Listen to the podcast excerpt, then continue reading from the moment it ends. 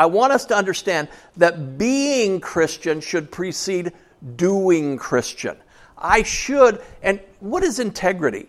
Integrity is being the same on the outside as I am on the inside. So if I'm an angry, messed up person on the inside, and I express my anger and my messed upness, is that integrity? Yeah, it really is. it really is. I'm not trying to fake you out. This is what I am on the inside, and I'm not trying to fake you out. However, if I'm angry and bitter and resentful and a mess on the inside, and I present to you this happy face, is that integrity? No, no. It's false because it's not what I am on the inside. So I want us to be people of integrity that has. Have, have you ever talked to an engineer? Any engineers here? Okay. Engineers. What is structural integrity, Bill?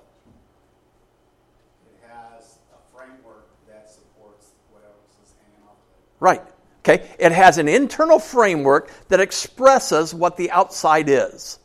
Okay? And that's what integrity for us is. We have an internal framework of Christianity that expresses itself on the outside. Integrity happens when I'm the same on the inside as I am on the outside. Now, I'm not giving you guys permission to go crazy and be angry and stuff, okay?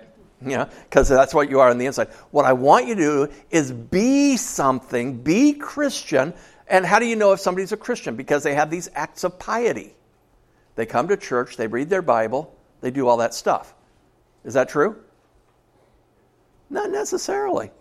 Did you know that somebody that's just all messed up on the inside and doesn't know Jesus Christ from uh, me could go to church, they could appear to pray, they could read their Bible, they could do all that stuff, but not be a Christian?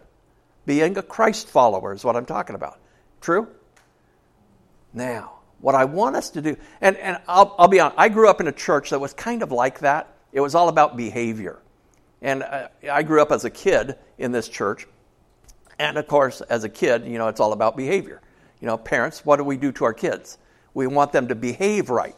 And we somehow think that if we that if they behave right, they will be right. Okay? Yeah, now I'm going to just say, how many of you have ever been involved in a multi-level marketing organization? Okay? Most of us probably have. Have you ever heard the phrase, fake it till you make it? Act on the outside like you want to be on the inside. How does it work? I'm going to suggest to you it's probably not very good because it lacks what we call integrity. Okay? Fake it till you make it. I don't know how, the, how you do that because you know you're doing the external thing without the internal change. Christianity is a life transforming experience where you change the inside. And how do you know if your inside has been changed? There's one telltale sign, and that is when my desires change. You know why we act impatient when we're trying to be patient? Because our inside desires have not changed. Now, what changes, what needs to change to change the inside and be patient? The heart, okay and I'm going to suggest two things. What do you believe? Who do you trust? Two things. I ask that question all the time. In fact, when people come to me and they want to say, Hey, I've got this thing going on in my life, that's the first two questions I'll ask them. What do you believe and who do you trust? So, therefore, when it comes to patience, who do I trust? Usually me or my spouse. You know, if Cindy's messing up and she's making me unhappy, what do I want to do? I want to straighten her out, right? And I become very impatient when she doesn't straighten out. Now, yeah, I know. Good luck with that. Rob, you're not even married, man. Insightful man. Gus, what's our phrase? Happy. Happy happy. There you go. Okay. Now, now I know that to be true, and so therefore, you know, uh, I, I want, but I want change, don't I? Now, what happens though if I understand that God has placed Cindy in my life to kind of take care of me and maybe knock off some of my rough edges. Have you ever heard the phrase heavenly sandpaper? Okay, sometimes God places people in our lives to be that heavenly sandpaper to knock off our rough edges. Rather than me change them to be whatever I want them to be and make my life happy, maybe God wants me to be have some of my rough edges knocked off, and that's why He's asked Cindy or instructed Cindy or empowered Cindy uh, to do whatever it is that I think needs to change. So therefore, God's working on my inside. Patience happens when I trust God's sovereignty Because God's, if you believe that God is in charge, you have to say, okay, He's in charge of the good, the bad, and the ugly. And so, therefore, He's in charge, I am not. And when I get to that point, I realize, oh man, I can rest. I can rest because God is in charge and I can be patient. Now, I say all that to say we're going to talk about fasting today. now, we're going to make a big turn here, but I want you to know that fasting is one of the expressions of Hebrew piety. There's three expressions of piety that the Hebrew people exercised, whether they were whether they were close to God or whether they were not. One of them was that they would give alms to the poor. Okay? The other was that they would pray. The third one was that they would fast.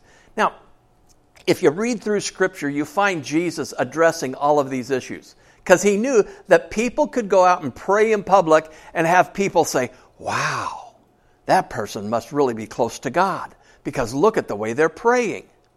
Okay? He addresses that issue. He also addresses the issue of giving alms to the poor. Don't do it because you will get benefit, do it because they will get benefit. He also addresses fasting, and that's the one we want to talk about today. Because when people fast, how do you know? They'll tell you, they'll tell you, uh, many people will tell you that they're fasting. Maybe not with their words, but have you ever seen somebody you know, and, and here's and not so much today, but in the Hebrew times, in the in the times of the Jewish people the first century church, the Jewish people would go around and they would want people to know of their piety. So if they didn't show you that they were fasting, they would not appear pious. So they would go around with the hangdog look. You know, oh gosh, know, oh boy, I'm really hungry today, and oh gosh, I don't know. It's just you know, uh, but, you know, I'm doing it for God and, and I'm really pleased with what He's doing in my life and blah, blah, blah. And they would let people know. Okay, and Jesus kind of says, don't do that. You know, don't, let, don't, don't do that. And we're going to find that here. But I want to bring your attention to Acts chapter 13 because this is where we find ourselves in our study of the book of Acts. And here's what it says. Now, in the church at Antioch, what, do we, what have we learned about the church in Antioch? It was made up of who? A lot of Gentiles. Okay, a lot of Gentiles, okay?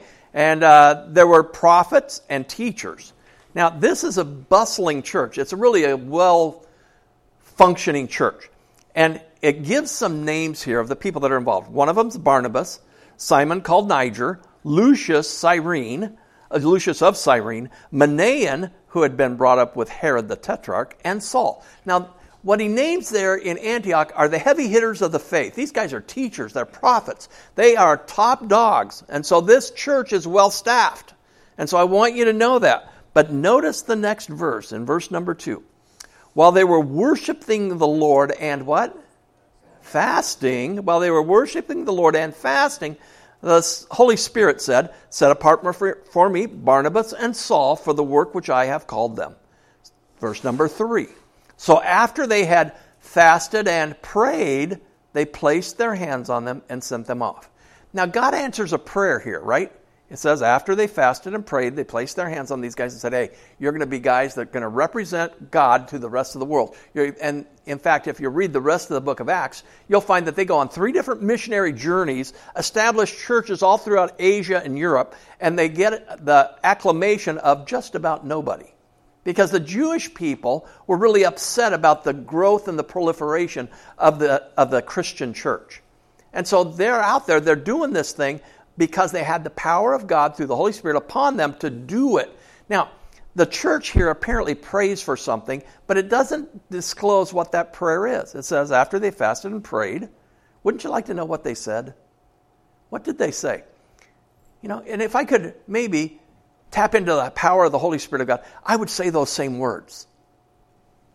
There was this, this craze that went on, uh, the, and it was the, the, the prayer of Jabez. The prayer of Jabez, it was about, I don't know, 10, 15 years ago. And there's this obscure passage in the Old Testament in which Jabez prays. And he prays and he says, God, increase my influence, increase my territory. And, and God did it. And so there was this whole thing. And I remember there's these publishing companies that came out with study guides and videos and everything. How to pray the prayer of Jabez, because check it out. This happened and boom, God blessed him. Does praying rote prayers like that obligate God to do anything? No. What does God honor in prayer? Okay, He honors our heart, the intent. Okay, He honors our heart. Now, does God honor the intent if our intentions are opposite His? No. Only when they're in harmony with His. Okay? So, therefore, it's important for us when we pray to know the heart of God. And how do you know the heart of God? Well, you read the Bible. And if you don't read the Bible, you'll never know what the heart of God is. You're, you're going to hear people talk about how punitive He is. Okay? The, and is God punitive? Is He judgmental? Here. It, does God exercise judgment? Okay? Is that judgmental? But not improperly judgmental, is it? It's based on truth. Okay? And if we judge things based on what's really true, isn't that just called discernment? I know what's true and I'm going to abide by that.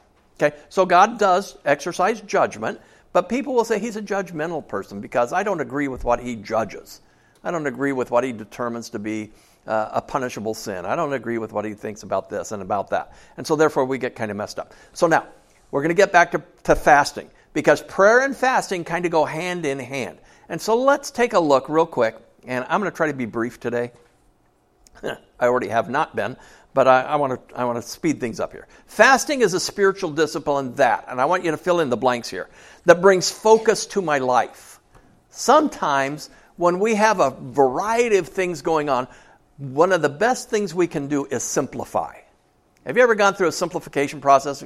You, know, life just gets too muddy. Life just gets too fragmented. Life gets too expansive. And I just need to simplify things. I need to maybe be involved in less things so that I can focus on the best things. Okay? You know what? I believe that Satan leads us down the road sometimes of the good. Yes. There's a lot of good things that you could be involved in. But sometimes the pursuit of the good is the enemy of the best. It prevents you from focusing your entire energies on what is best. And fasting helps me to focus my life on what is best. It simplifies things, okay? Because it puts me in a frame of mind, and we're going to find out here, puts me in a frame of mind that is attentive to God's leadership. Okay? Number two, fasting is a spiritual discipline that enhances your spiritual sensitivity. Now, I don't know how it works, and it's, and it's not magic, but sometimes when I deny myself certain things, it allows me to pick up my cross and follow Christ. In fact, Jesus says what? Deny yourself, pick up your cross, and follow Christ. Okay? Then what is it that drives you most? And I'll say this what drives you most often? I'm just going to say my hunger. You know, how many people know that I like chocolate cake? Okay, yeah, everybody does. You know, it's, it's and, and that drives me sometimes. You know, it drives me. But I want you to know that uh, since Rufina Ugai's uh, service, Cindy brought home this chocolate cake, and I have not had a bite of it. Pretty impressive, huh? I had some over at Sue's house, and don't tell Cindy, but you know. And now here, and I'm just going to say this. This is kind of a side note. You don't have to pay extra for this. Now, how many of you have heard me say that chocolate cake is one of my big downfalls? However, whenever we have a meal, invariably someone will come up and say, Hey, I brought you a chocolate cake. I'm just saying. Hey, it enhances your spiritual sensitivity. Are you asking? Sometimes I beg even better than that, Marty. I don't know. Okay, number three. Fasting is a spiritual discipline that positions me to connect with God. Because when I abstain from eating, I'm going to do something else. It is not watch TV. Okay, don't use the time just to indulge your, you know, your pleasures or whatever it is. Spend the time and substitute that and say, you know what? I want to I want to specially attune my spiritual sensitivities to God and I want to connect with him. How do you know when you've connected with God? Okay, when you feel good about what you're doing, I feel good when I eat chocolate cake. I want you to know that. you know, so that's that. That might be a good measure, kind of, but not always. Okay, you'll know that you've connected with God when you hear Him. When you hear Him, how do you hear God? I'm going to say there's three ways. Listen, yeah. Number one, listen. Number three, how has God revealed Himself? Number one, He's revealed Himself in what He has made. Okay, what he's made. When you see nature, when you see the beauty of nature, you see, you know, you say, "Wow, there's a God that created this stuff." When I see the human body, I'll be careful what I say here. When I see the complexity of the human body, when I look at an eye, for example, I say, "There's a God." That could not just happen. I, it takes too much faith for me to believe that I am just the product of a bunch of abnormalities that occurred that made me better. Most of the time, the abnormalities that I experience make me worse. Only when we discuss evolution does abnormality and mutation work for the good. So it's hard for me to believe that I am here talking to you, you're understanding me, you hear me, you see me. If you get close enough, you could smell me. and therefore, and I do smell good today. And therefore, you know, we have some ability to say, when I see something that looks like there's a design, okay, there's a design. I have hearing ability, I have sight ability, I have senses that can that do stuff. I have to say, if when when I see design, I think there must be a designer. Okay? My eyes were designed to what? See. My ears were designed to hear. And to think that it just happened is hard for me. So, therefore, it helps me to connect with God. So, when I see that kind of stuff, I say, there's a God. The second way, I have a bad finger. The second way that He reveals Himself is through His Word, okay, the Bible. When I read the Bible, I find out uh, more about the character of God, what He's concerned about, the things that He wants to see happen. I see two things when I read the Bible. Number one, I see me. I see me as uh, the creation of God. I see me as uh, somebody that wanted to go my own way, exercise my own intellectual abilities. And some of those intellectual abilities and some of those conclusions I drew were contrary to what God says. Okay? So therefore, I understand about me. I'm kind of a selfish sucker. Okay? I don't know about you. How many of you would say, I'm with you, Pastor Mike, I'm kind of selfish? okay, I got a couple of honest people. Okay, good. Because I'm kind of selfish. I want, to, I want things my way. I want to design the world how I see it and say, I like that. But the Bible also reveals who God is.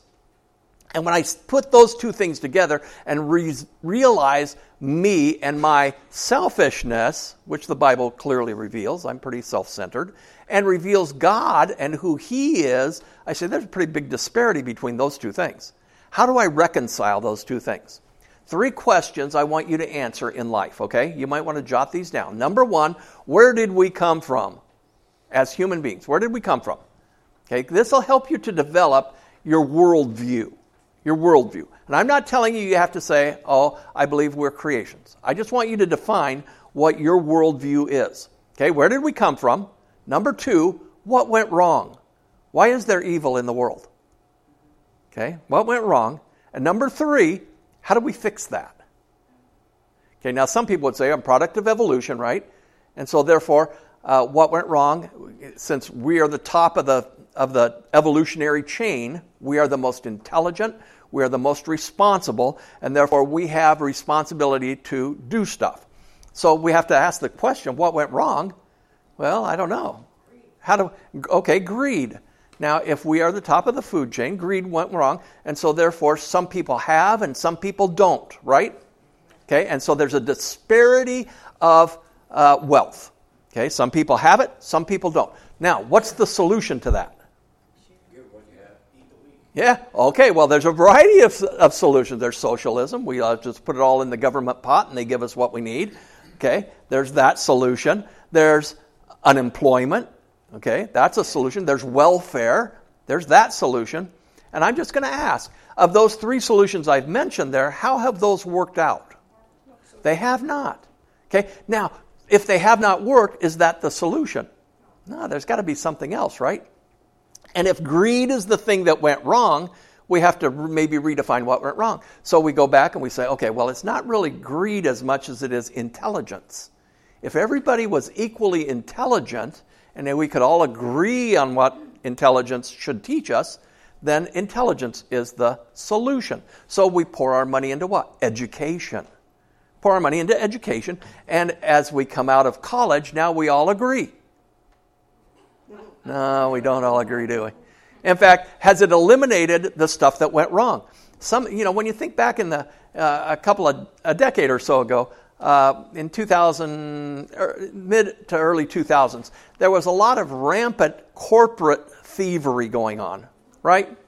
And those guys were some of the most intelligent people in the world. So, what I've discovered is that intelligence doesn't solve the problem. It just makes you more savvy and maybe more likely to get away with it, but it doesn't solve the problem.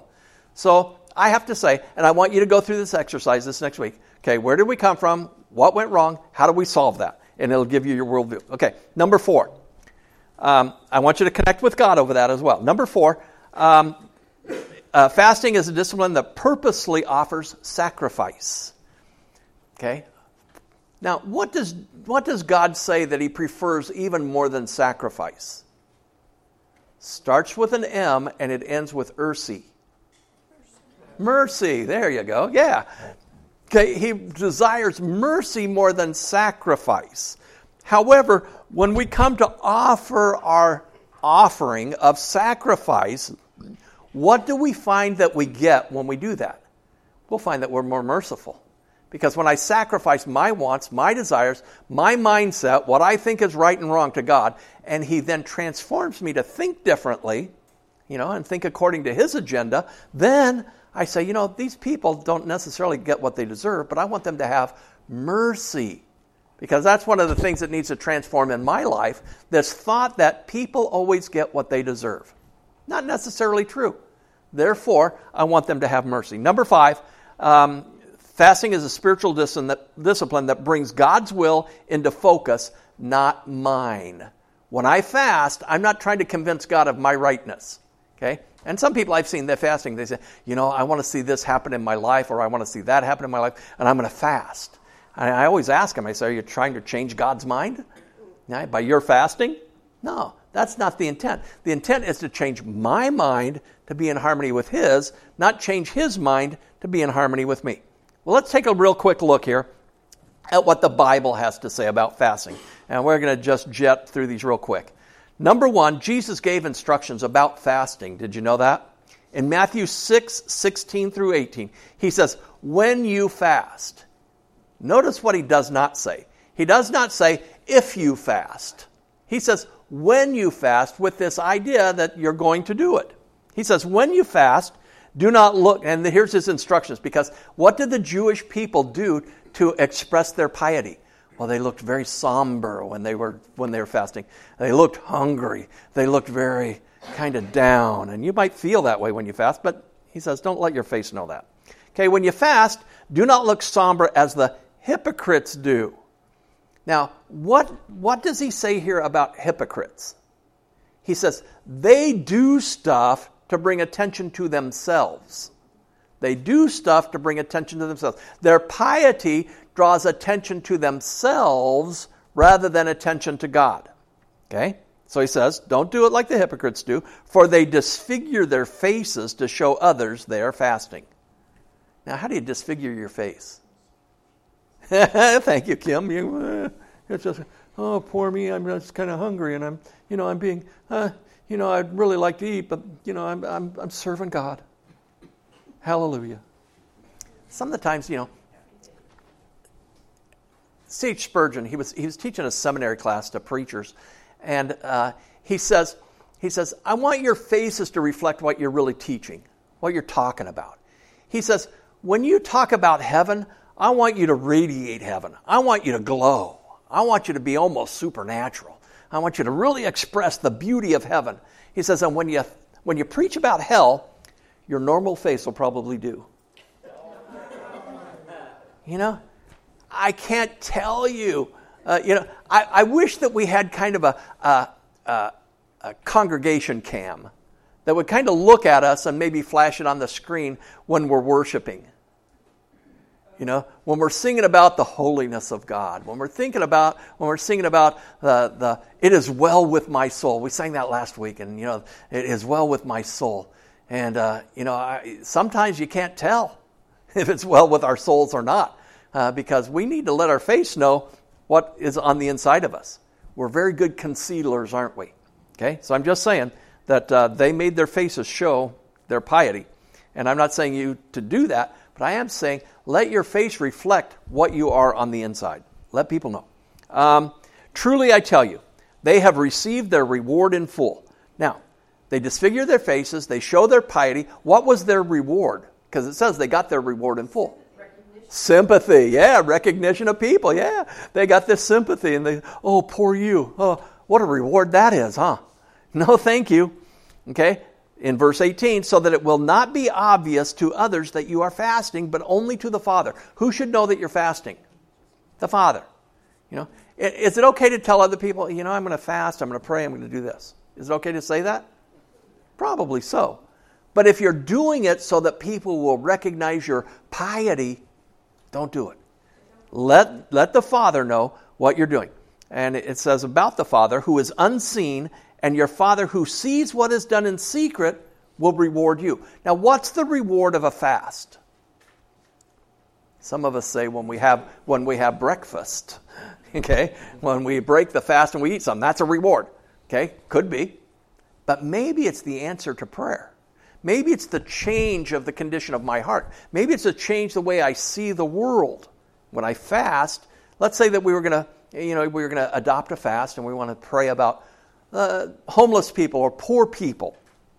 Now, most of us, most of us would say that we're going to fast and, and we want God to and here's how we're going to pray Dear God, give them some money. Help them to get self sufficient. Help them to do this. Help them to do that. However, when I start fasting, I start getting intimate with God, and God says, You know what? And th- there's a song out there on Christian radio uh, that says something, Why don't you do something about all this bad stuff?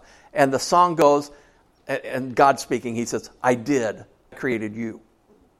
That should be the scope of our fasting and prayer. God, what can I do about this situation? What can I do? So empower me to do that. And God says to you, I want you to make 10 sandwiches tomorrow, put them in bags, and go and distribute them. Okay, got it. Maybe He says that. I'm not saying God said that, but I'm saying that when we pray, He'll give us. He'll give us kind of that prompting. And that's the third way that God lets us know that we're in tune with Him, is that He reveals through nature through what's been made, through the human body, through the complexity of all of that. He also reveals it through His Word, and He also reveals it to us in our spirit when He says, hey, go do this. Okay? And I hope you've had those kinds of experiences. Okay? So now, Jesus gives instructions about fasting. Okay, what, what in a nutshell, it is this don't do it for the show of other people. Do it so that you connect with your Father and hear from Him. Okay? Number two here, or the second little dot there. Jesus practiced fasting. Did you know that? There's a place in John chapter 4, or Matthew chapter 4, I'm sorry, where he's getting ready to go out and be tested. And, and it says this uh, Jesus was led by the Spirit into the wilderness to be tempted by the devil. Now, why would God do something like that? Why would God let Jesus be tempted by the devil? Was it for Jesus' sake? Was it for God's sake? No, it was for our sake. For those people who would come and observe Jesus' life, we need to know what kind of man is he? Okay, what kind of Jesus is he? And so therefore he goes into the into the wilderness to be tempted, and it says this in verse number 2, after fasting 40 days and 40 nights, he was hungry. Go figure. I mean, hungry. Did you know that when you fast, after about the third day, you don't feel hunger? You know, after about the third day, you don't feel headaches anymore. Did you know that you'll, you'll probably, if you, if you fast, you might get a headache? You know why? Because you have too much caffeine in your diet and you have too much sugar in your diet. And that's how your body reacts to that. Once that's purged out of your system, the headache goes away, the hunger kind of goes away too. Uh, now, I've noticed though, my desire for food never goes away, even if I'm full to the brim. But, you know, we have, that's part of the sacrifice thing. Okay? So now, Jesus goes out and he's tempted. Now, what was the temptation? You know, Satan takes him out. He says, Hey, I'm going to do this. I'm going to do that. I'll give you this. I'll give you that. And the temptation was for Jesus to be less God and more human. Okay? And so Satan was going to give him some stuff. I'll give you dominion here. You bow down and worship me. I'll do this. I'll do that. Okay? And Jesus always responded to him with scripture uh, because he knew the truth. And the truth is what set him free from this temptation. Same would be true for us. When we're tempted, if we know some scripture regarding that temptation, it can set us free from that temptation. But Jesus, he defines what kind of man, what kind of savior he's going to be. He's not going to be one controlled by other people. He's not going to be controlled by Satan. He's not going to be controlled by the most powerful, but he's going to be the kind of guy that says, I know what is true, and the truth is what I'm here to proclaim to you. Okay? Number the third little dot there. The early church practiced fasting. In fact, we see it in our passage today, Acts 13:3. So after they had fasted and prayed, okay, they fasted and prayed, the church did as a unit, they fasted and prayed. They placed their hands on them and sent them off. Okay, Saul and Barnabas. They said, okay, we're going to send these guys out to be missionaries. And we want to commission them by laying our hands on them, signifying the power of the Holy Spirit in them, and then we're going to send them off. But we're not going to do it willy nilly. We're going to do it because God has said to do it. We're going to do it because we have fasted, we have heard God, we have prayed, we've responded to God, and now we send them out, not because we want them to go do this, but because God wants them to go do this. And so they, they have that. Now, real quickly, we're going to wrap it up. Considerations before fasting. Number one, fast when you're directed by the Holy Spirit of God. Now, a lot of people will tell you, I want you to fast for this, I want you to fast for that. And there are times when the church here in Acts chapter 13, they were brought together to fast for a common revelation of God. We need God to reveal to us what we should do with this church so that other people can hear the Word of God. We need to send some people out. We need to figure out how to do that. So we need to pray as a church and do that. So there's times where we can do that. Okay? Number two, exercise trust when fasting or faith. Exercise trust and faith. Now, now how sometimes we want to do something and, and it requires us to overcome a habit to do it. Okay? My habit is hunger. and my habit is I get very satisfied when I eat. And so therefore I have to overcome that. So I have to trust God that if I miss a meal or two, I'm not going to die. Now, some of you, however, have health conditions that require you to eat regularly. Hear me say this clearly.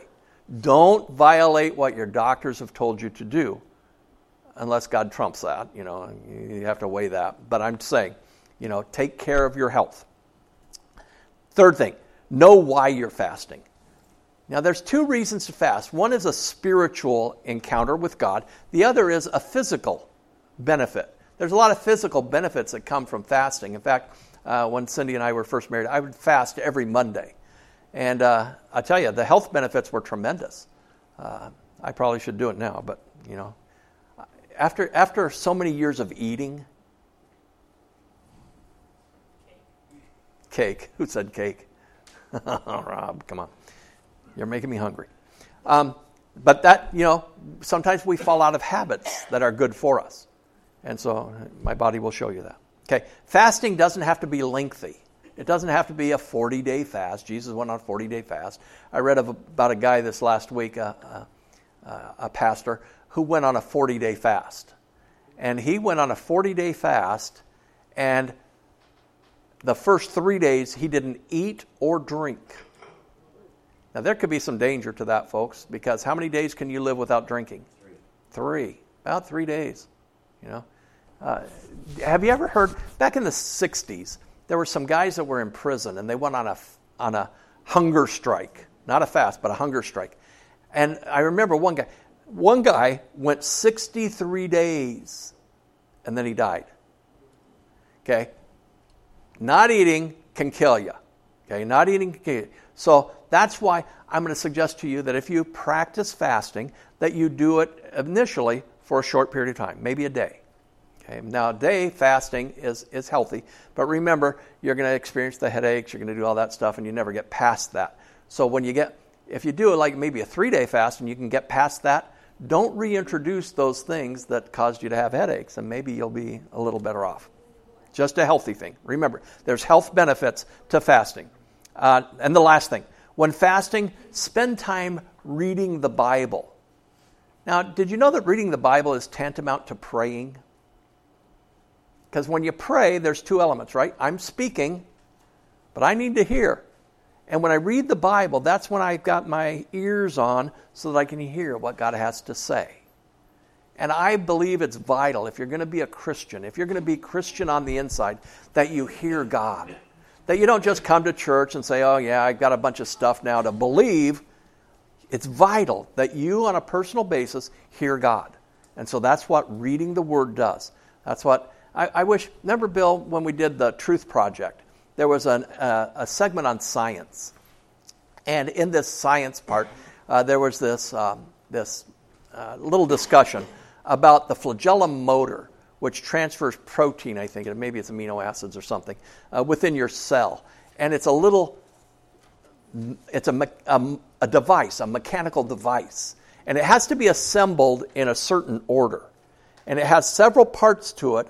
They're all absolutely necessary to it functioning. Okay? If one of the parts is left out, it cannot do its job. If they're assembled in the improper order, it will not work. And so, therefore, uh, the, the transference of this protein, amino acid, whatever it is, um, with this flagellum motor is vital to the, the procreation of cells. Now, when I look at biology on that level, I realize there has to be somebody that designed that. That didn't just happen. And so, therefore, when I come to this thing about reading the Bible, I want to hear God. But if I don't believe God exists, you know, we go back to our worldview.